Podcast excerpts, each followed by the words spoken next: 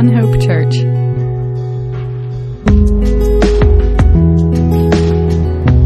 Good morning.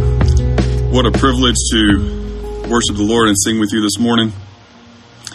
Wonderful songs that we got to participate in together today. What a blessing. This morning we're going to continue in our study through the book of Genesis. And this morning we're in Genesis chapter 14.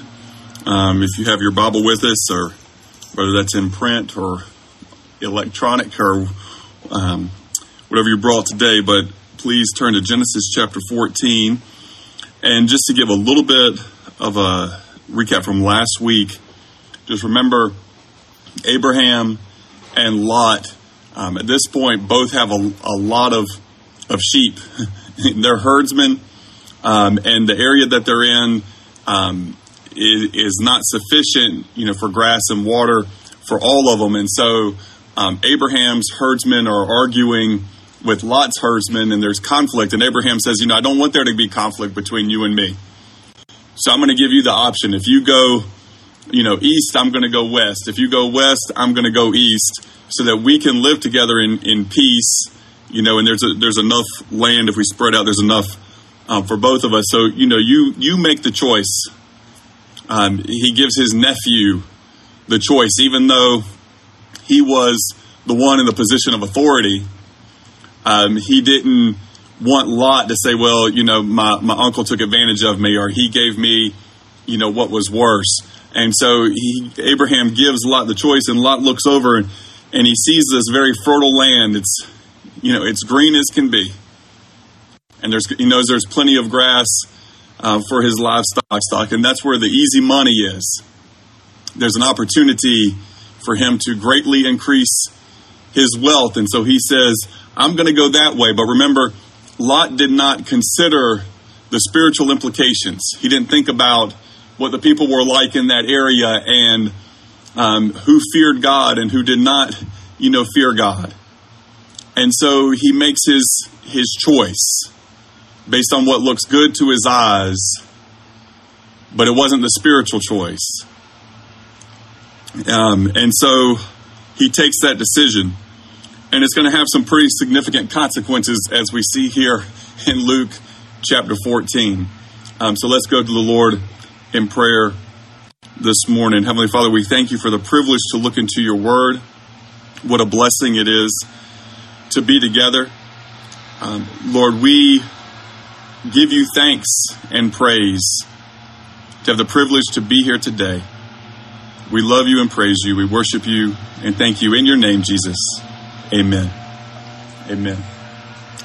And so it says, and it came to pass in the days of Amraphel, king of Shinar, Arioch, king of Ellasar, Chedorlaomer, king of Elam, and Tidal, king of nations, that they made war with Bera, king of Sodom, Bersha, king of Gomorrah, Shinab, king of Admah, Shemabar, king of Zeboim, and the king of Bela, that is Zoar.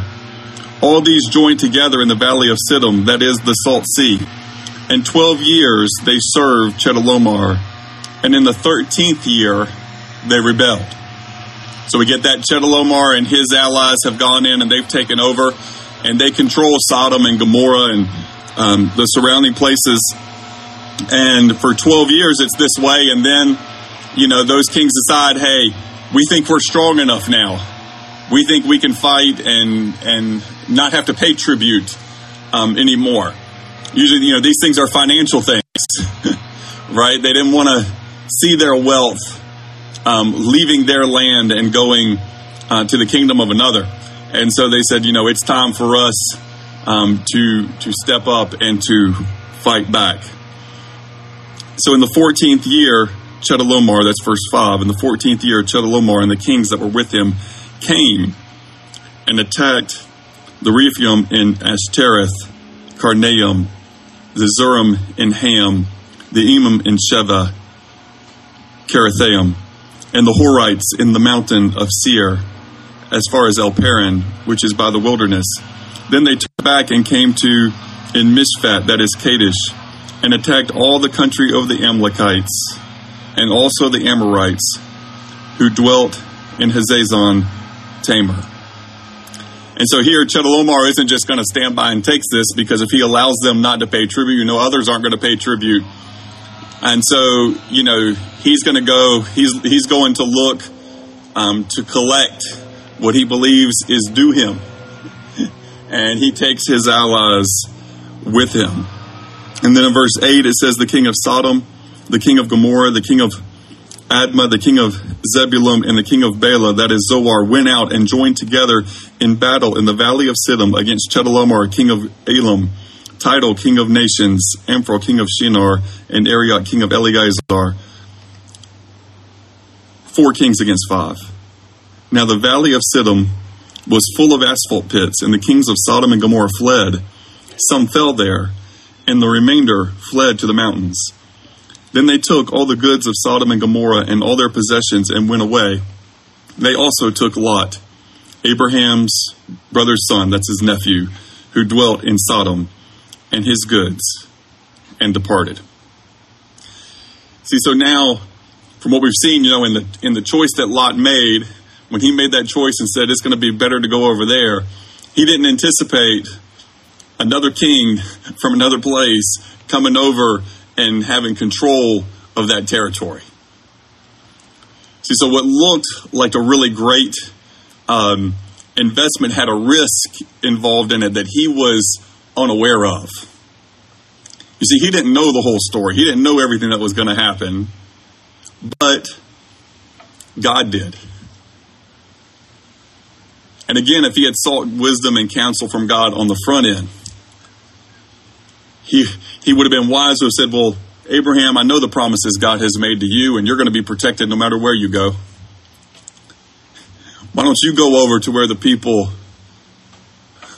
are more ungodly? And I'll go over here to the people that are less ungodly. Still ungodly, but not to the same extent.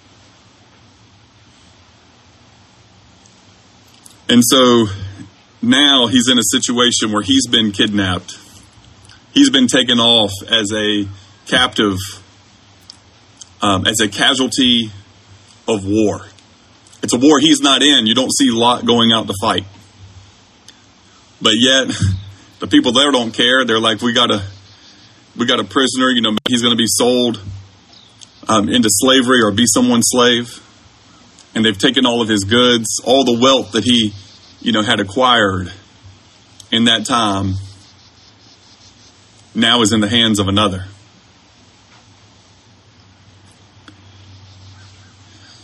Now, fortunately for Lot, he's got good old Uncle Abraham on his side. And so let's read in verse 13. Then one who had escaped and came and told Abram the Hebrew, for he dwelt by the terebinth trees of Mamre, the Amorite, brother of Eshcol, the brother of Aner, and they were allies with Abram. Now when Abram heard that his brother was taken captive, he armed his 318 trained servants who were born in his own house and went in pursuit as far as Dan. He divided his forces against him by night. And he and his servants attacked them and pursued them as far as Hobah, which is north of Damascus. So he brought back all the goods, and also brought back his brother Lot and his goods, as well as the women and the people. So his brother's son brought back Lot with him. And this is a really interesting paragraph, because when we think of Abraham, at least when I think of Abraham, one of my first thoughts is not, Abraham the warrior.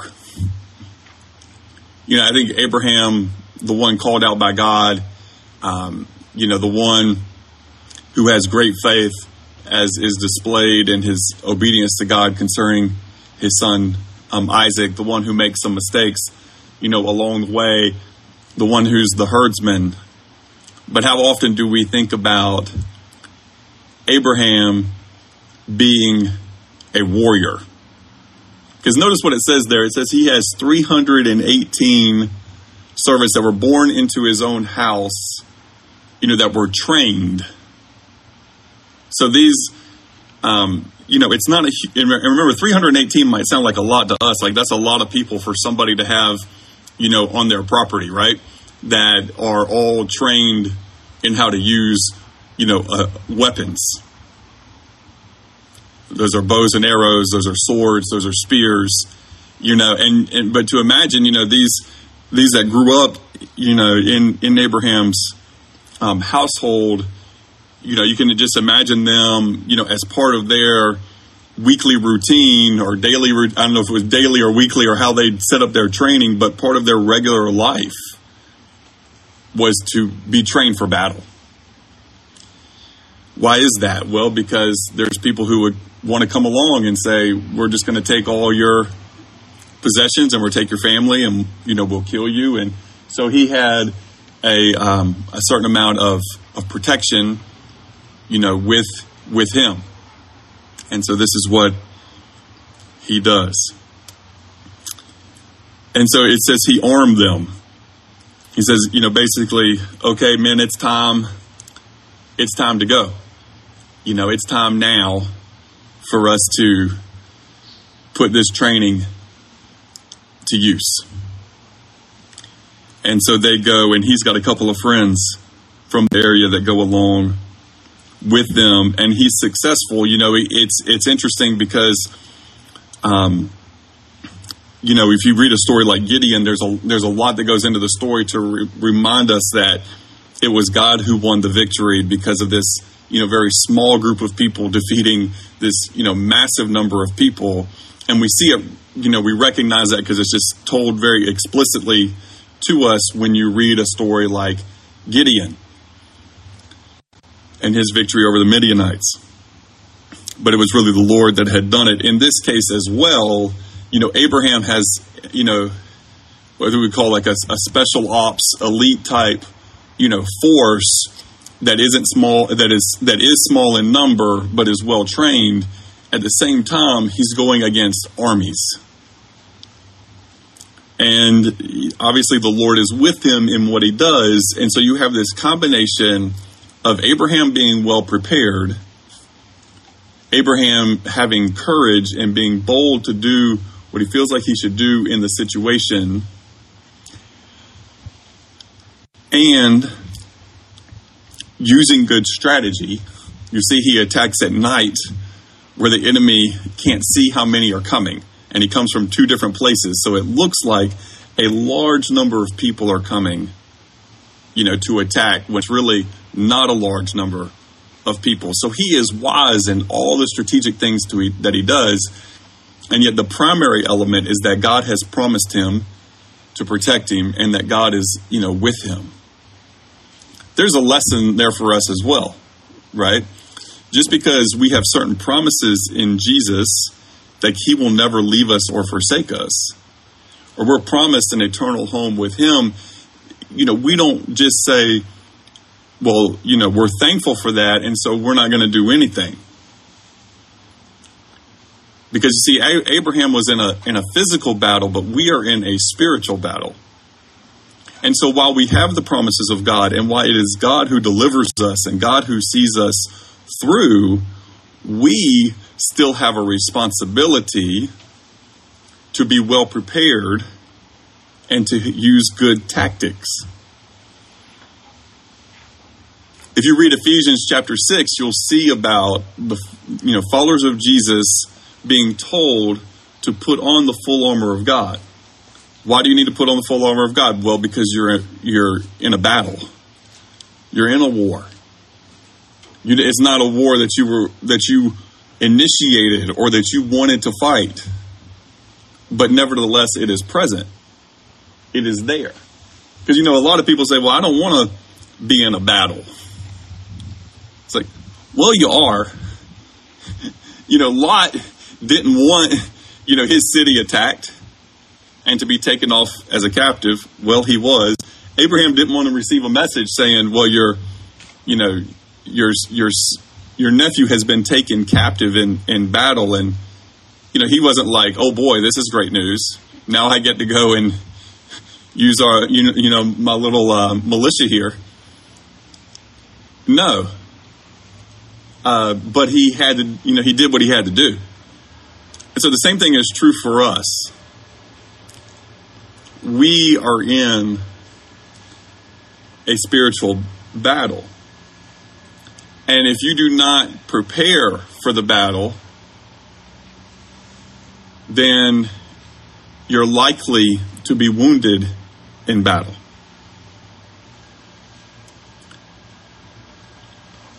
And there's, and I'm not saying that if you prepare, you won't be wounded, because certainly you will be.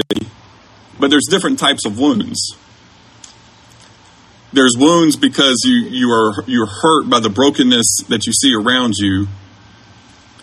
When you see people fall in battle that shouldn't fall in battle, that is painful, and that hurts, and we receive some wounds in that way. That's one way to receive wounds, but this other way that I'm talking about specifically this morning comes from an intentional lack of being prepared. And you might say, well, wait a second. What do you mean about intentional act of not being prepared? You see, because when we get wounded in a battle where we fall, we want it to be somebody else's fault, right? We don't like the idea of it's of having personal responsibility there. But when I say we intended an intentional failure, is really just this simple. Not putting on the armor of God is intending to fail. Do we understand that this morning? If we don't put on the armor of God, then we have set ourselves up intentionally to fail. We can't say, well, there was no intention. Well, there was. There was an intention to be unprepared.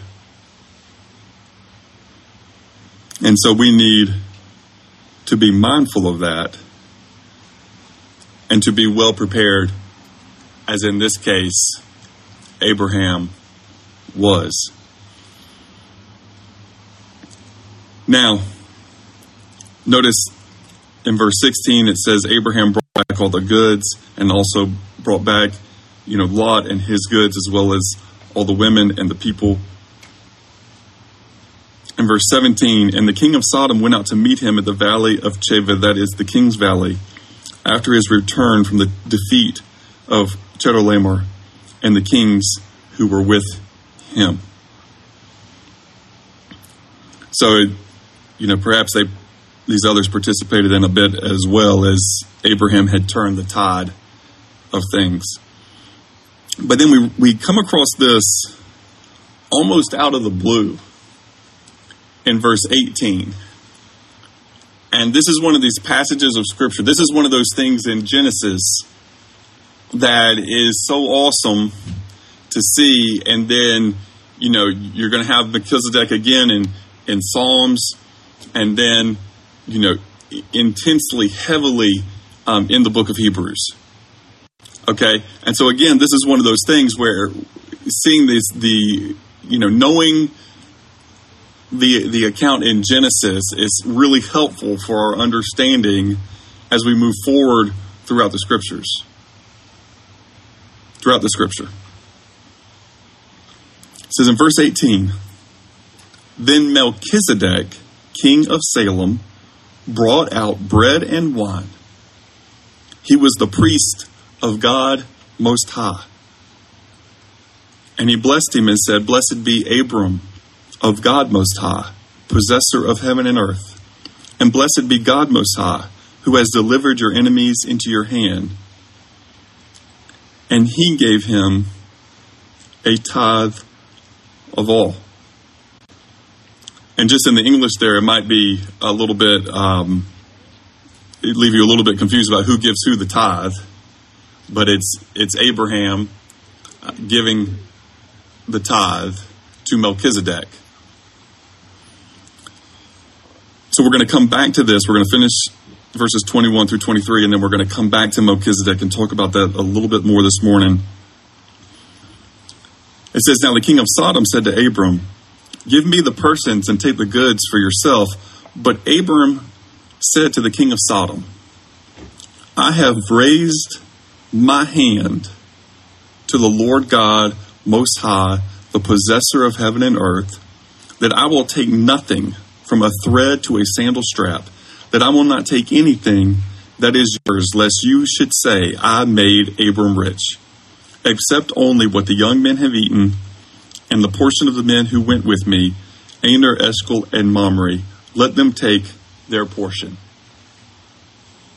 So again, the king of Sodom is grateful, is thankful for what has happened, says, you know, you take the goods, let me take the people back. But Abram says, no. I'm not going to leave an opportunity for someone who is not a follower of God to be able to take credit, you know, for the things that God is doing in his life.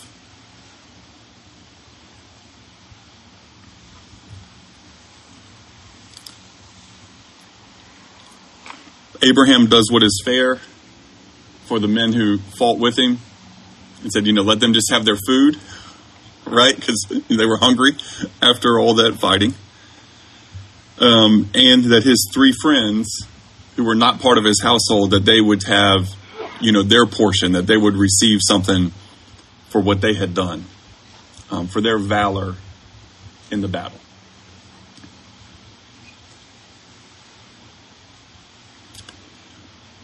But then we go back to Melchizedek, and we need to think about this in a little bit more. He's king of Salem, and this is the place that we know better as Jerusalem. So he is king of Salem before, long before, you know, King David ever comes onto the scene. But, you know, we're not told his genealogy. We're just told his name. We're told his name. We're told where he's from. And we are told that he is priest of the Most High God.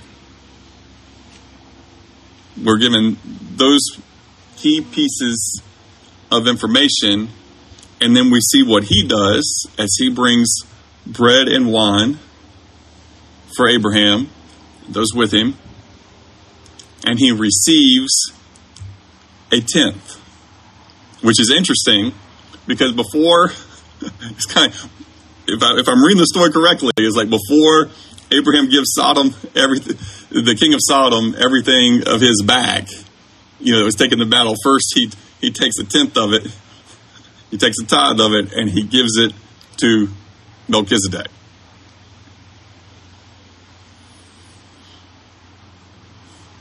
We don't see anybody, you don't see the king of Sodom or anybody else complaining about that. Apparently that was the obvious thing to do in the situation. And then King David writes in Psalm 110, he says, the Lord said to my Lord. So what King David is saying there is he's not the highest. Jesus actually uses this passage in Matthew chapter 22, talking to the religious leaders about who is David referring to. And ultimately, he's referring to the Messiah, the one who would come, who would sit on the throne of King David, but who would be so much higher and greater. And so he says, the Lord said to my Lord, sit at my right hand till I make your enemies your footstool. The Lord shall send the rod of your strength out of Zion, rule in the midst of your enemies. Your people shall be volunteers. I love that. Your people shall be volunteers in the day of your power, in the beauties of holiness. From the womb of the morning, you have the dew of your youth. The Lord has sworn and will not relent. You are a priest forever, according to the order of Melchizedek.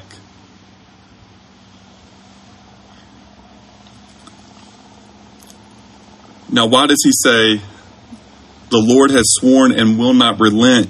You are a priest forever according to the order of Melchizedek. Notice he doesn't say in the order of Levi or Aaron. In the Levitical tribe of the Old Testament law, those who have been trusted with that. But instead he goes way back before the law was ever given and says he's going to be a priest according to the order of Melchizedek, which we see back in Genesis chapter 14. That's pretty awesome. It's pretty amazing. And then the author of Hebrews spends a good bit of the book on Melchizedek, and we have it in chapters 5 and chapter 6, and then even more in chapter 7. And so we're going to read some from chapter 7 of the book of Hebrews this morning. It says this, for this Melchizedek, Hebrews 7 verse 1, for this Melchizedek, king of Salem, priest of the Most High God, who met Abraham, returning from the slaughter of the kings, and blessed him, to whom also Abraham gave a 10th part of all, first being translated king of righteousness, and then also king of Salem, meaning king of peace, without father, without mother, without genealogy, having neither beginning of days nor end of life, but made like the Son of God, remains a priest continually. So we see Melchizedek is a type or an Old Testament picture of Christ. Melchizedek, the name, as Hebrews, the author of Hebrews tells us, the name means king of righteousness. So the king of righteousness and he's the king of righteousness, and he's the king of Salem, meaning he's the king of peace. So he's the king of righteousness, and he's the king of peace. You understand that? Like, Jesus ultimately is the king of justice, and he's the king of peace. Now, we have to understand the order in the future that's going to come. There's going to be justice, and then there's going to be peace.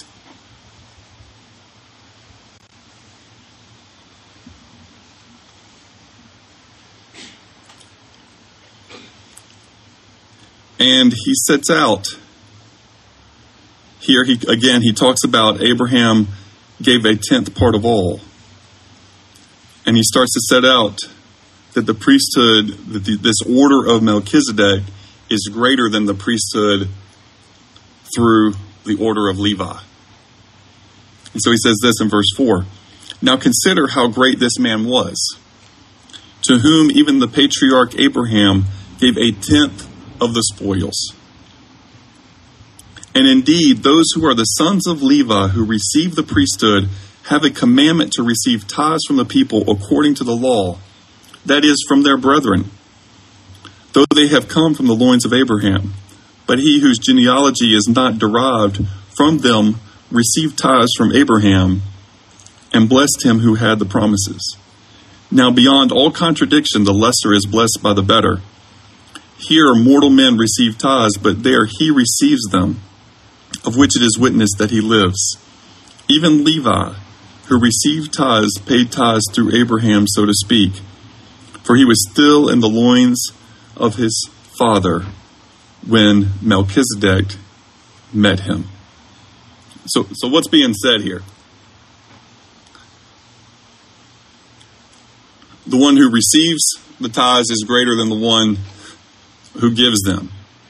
So the author of Hebrews here is arguing that Melchizedek, think how great he was, that even Abraham, who was called by God and who was promised that in his seed all the families of the earth would be blessed, that even this Abraham pays Melchizedek the tithe, gives him a 10th.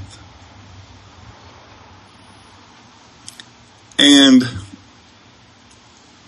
in a certain way, because Abraham's descendants and Levi is not on the scene yet, but we have the word here, loins, that even in his loins, Levi is paying the tithe to Melchizedek.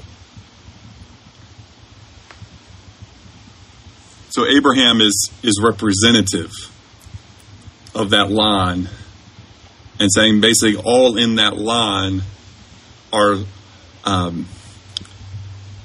recognizing the greatness of Melchizedek.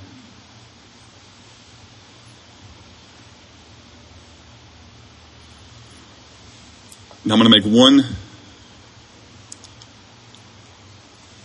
one really quick note. Actually, I'm not. We're just going to move right forward. It says, therefore, if perfection were through the Levitical priesthood, for under it the people received the law, what further need was there that another priest should rise according to the order of Melchizedek, and not be called according to the order of Aaron? For the priesthood being changed, of necessity there is also a change of the law. For he of whom these things are spoken belongs to another tribe, from which no man has officiated at the altar. For it is evident that our Lord arose from Judah, of which tribe Moses spoke nothing concerning the priesthood.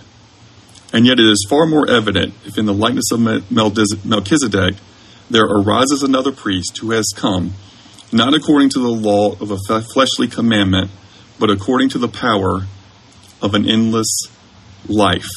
For he testifies, you are a priest forever according to the order of Melchizedek. Let's stop there for a minute at the end of verse 17. And again, we see this contrast. So what we have is, the order of Melchizedek, and then ultimately Jesus. And then you have this other order that is, the tribe of Levi. It's Aaron and all of his, descendants down the line. But what the argument is, two things. One is that Jesus comes from a different order than Levi, because he's from the tribe of Judah, not from the tribe of Levi. So how could he's answering the question, how could Jesus be our great high priest coming from the tribe of Judah and not of the tribe of Levi? Well, there's another order. And if there's another order, there also has to be a different law. We all have to understand something very clearly this morning. If you are a follower of Jesus, you are not under the law of Moses. You're in the new covenant. You're in a new covenant. As Moses gave, God gave the law through Moses of the old covenant, the old law. God gives the new covenant through his son, Jesus Christ. So if you're a follower of Jesus this morning, you are not under the law of Moses. You are under the new covenant. Now, some people are going to take that and go, oh, well, that means I get to do, all these things that are prohibited in the old covenant. Well, not really. Because the moral and ethical laws have not changed. Just in fact, you've been called to a higher standard of them. So actually you have a higher standard to follow, not a lower standard. But there's a difference. You see, in the old law did not have power in it to help you to do what was right. It told you what was right and was wrong, and it condemned you when you did wrong, but it did not give you the power to do what was right. In the new covenant, you know what is right and what is wrong, and you receive power through the Holy Spirit to actually do what is right. So there is a huge difference.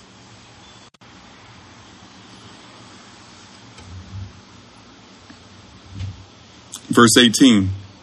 For on the one hand, there is an annulling of the former commandment because of its weakness and unprofitableness. For the law made nothing perfect. On the other hand, there is the bringing in of a better hope through which we draw near to God. And inasmuch as he was not made priest without an oath, for they have become priests without an oath, but he with an oath by him who said to him, the Lord has sworn and will not relent. That's back to Psalm 110. The Lord has sworn and will not relent. You are a priest forever according to the order of Melchizedek. By so much more, Jesus has become the surety, or he's become the guarantee of a better covenant. And also there were many priests because they were prevented by death from continuing, but he, because he continues forever, has an unchangeable priesthood. We get this other difference. You see, you had all the descendants of Aaron, and one after one, they would die, and you would need another. But Jesus, being risen from the dead, is a priest continuously forever. So we have another advantage of the priesthood according to the line of Melchizedek versus the priesthood according to the line of Aaron.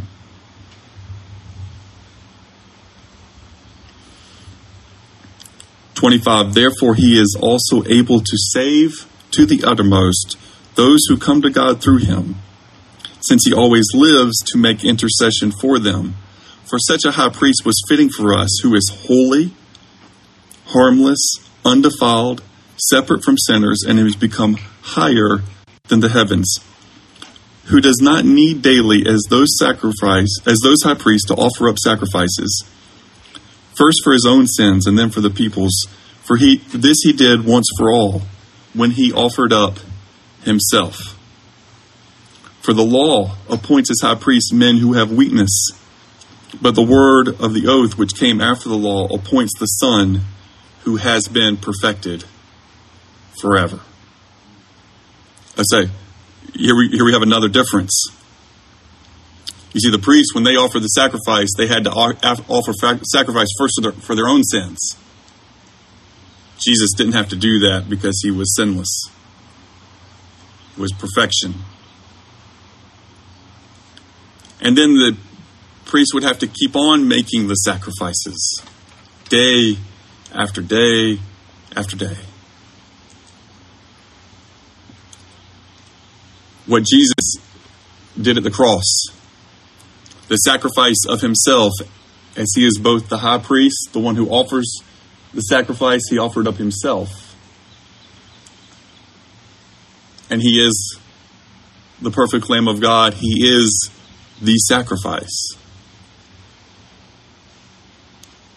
He did so once. At one point, one moment in eternity, he made a once and for all sacrifice that was sufficient for our sins, and not for ours only, but also that of the whole world. As the Apostle John reminds us. Now, I want to be very clear in how we say this. Jesus said, I'm the way, the truth, and the life. It's an exclusive claim. What does that mean, an exclusive claim? It means it excludes all other claims. When Jesus says that he is the way, the truth, and the life, it excludes any other ways, truths, or lives. And it's been rightly said that it's the most inclusive, exclusive truth. You get that? It's the most inclusive, exclusive truth. Because Jesus died once for the sins of all, so any who call on his name, as the scripture says, shall be saved. You see, it is the most inclusive, exclusive truth because it does not exclude anyone based on their ethnicity. Does not exclude anyone based on their past. does not exclude anyone based on their language, does not exclude anyone based on their economic status, does not exclude anyone based on academic ability or physical prowess or lack thereof, does not exclude anyone on any of these things that humans are always excluding each other about.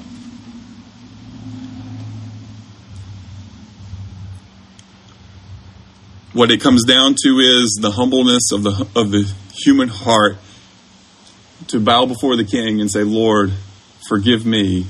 I'm a sinner.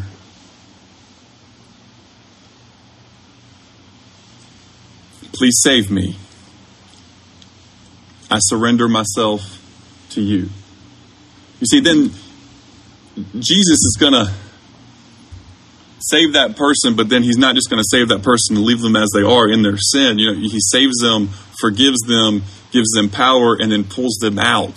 As we sang earlier, we were once those, familiar with the chains and the bonds, as we were slaves of sin.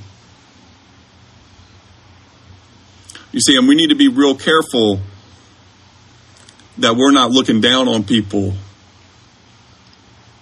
who are trapped in sin. Because where would you and I be without Jesus? You and I would be trapped in sin. You see, it's not because of us or our goodness, our greatness, or our, moral superiority or intellectual prowess or anything like that. No, we were beggars. We were slaves to sin. We were in bondage, and we've been freed. And that same freedom that we have received, we desire to share with others. And that is our call. And as we finish up the message this morning, just want to read the first 6 verses of Hebrews 8. It says, now this is the main point of the things we are saying. So he already tells you what the main point is. All right. He tells you, hey, pay attention. Now this is the main point of the things we are saying. We have such a high priest who is seated at the right hand of the throne of the majesty in the heavens, a minister of the sanctuary and of the true tabernacle, which the Lord erected and not man. For every high priest is appointed to offer both gifts and sacrifices. Therefore, it is necessary that this one also have something to offer. For if he were on earth, he would not be a priest, since there are priests who offer the gifts according to the law, who serve the copy and shadow of the heavenly things, as Moses was divinely instructed when he was about to make the tabernacle. For he said, see that you make all things according to the pattern shown you on the mountain. But now, he, that's Jesus, has obtained a more excellent ministry, inasmuch as he is also mediator of a better covenant, which was established on better promises. It's the Sunday before Thanksgiving. Man, as we read in Genesis 14, and we all know that we were in that position of Lot, in need of rescue. We were all in bondage and in chains, and it's the Lord who has saved us. We can think, yes, 2020 has been a difficult year for many people. It's been hard. But if you're a follower of Jesus this morning, you still have so much to be thankful for. Mostly because of Jesus. And though for many of us, 2020 has been a difficult year, even if it got so much worse, if we were in a war zone, if there's famine, natural disaster, the economy gets really, really bad, if there's more sickness and more disease, if things, we're hopeful things will get better, but if things didn't get better, if they got 10 times worse, if they got 100 times worse, or 1,000 times worse, our hearts would still have reason to give thanks because of what Jesus has done for us at the cross. You see, we need to have it firm in our mind. Lord, we hope and we pray it'll get better, but if it gets 10 times worse, I'm still going to give thanks and praise your holy name. Lord, if it gets 100 times worse, I'm still there. I'm still going to praise your holy name. Doesn't matter how bad it gets, I will still be thankful because of Jesus, what you have done for me. And I think we need to remind ourselves from that time to time. And as we are living a world, and we can get caught up in it too, where everything is bad and everybody's complaining about everything, we are the people who should still have joy in our hearts because we have a great Savior and a great King. We're in a wonderful position because of Jesus. Jesus is to be exalted and praised. And as Melchizedek brought bread and wine to Abraham, so Jesus, in the night he was betrayed, took the bread and cup and gave it to his disciples. Y'all catch that connection there? That bread and wine.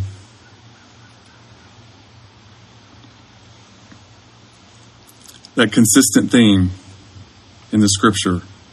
This bread and cup are symbols of our communion, our fellowship with the Lord. The bread representative of our unity in him, in his body, that we are one church. We are part and parcel together as we take of that one bread, as the book of Corinthians tells us. Now, because of the safety concerns and because of the pandemic, we have gone away from our one loaf, and we have all these little individually wrapped deals, and I believe the Lord's okay with us doing that in the circumstances. But even in your mind, as you take it, remember, you're not taking it in isolation by yourself. You take it in community, in communion with God, Father, Son, and Holy Spirit, and with communion of all those who call on his name and are part of the family of God in this local church and even around the world. And we take the cup that represents his precious blood, the precious blood of our dear Savior. And so this morning, you and I are invited to give thanks because we have been rescued and we have so much to be thankful for. If you know Jesus this morning, you know that's true. Let's pray. Heavenly Father, we come to you now. We give our thanks to you, dear God, because we were in a far worse bondage than Lot. We were in bondage for our own sins that we had committed against you.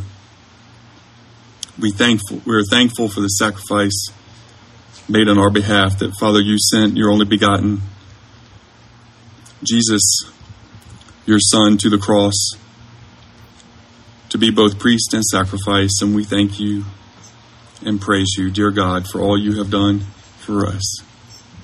As we take the bread and cup this morning, we pray that you would first examine our hearts, show us anything we need to confess to you, and then help us to take it with joy and with thanksgiving this morning for your glory and honor, dear Jesus.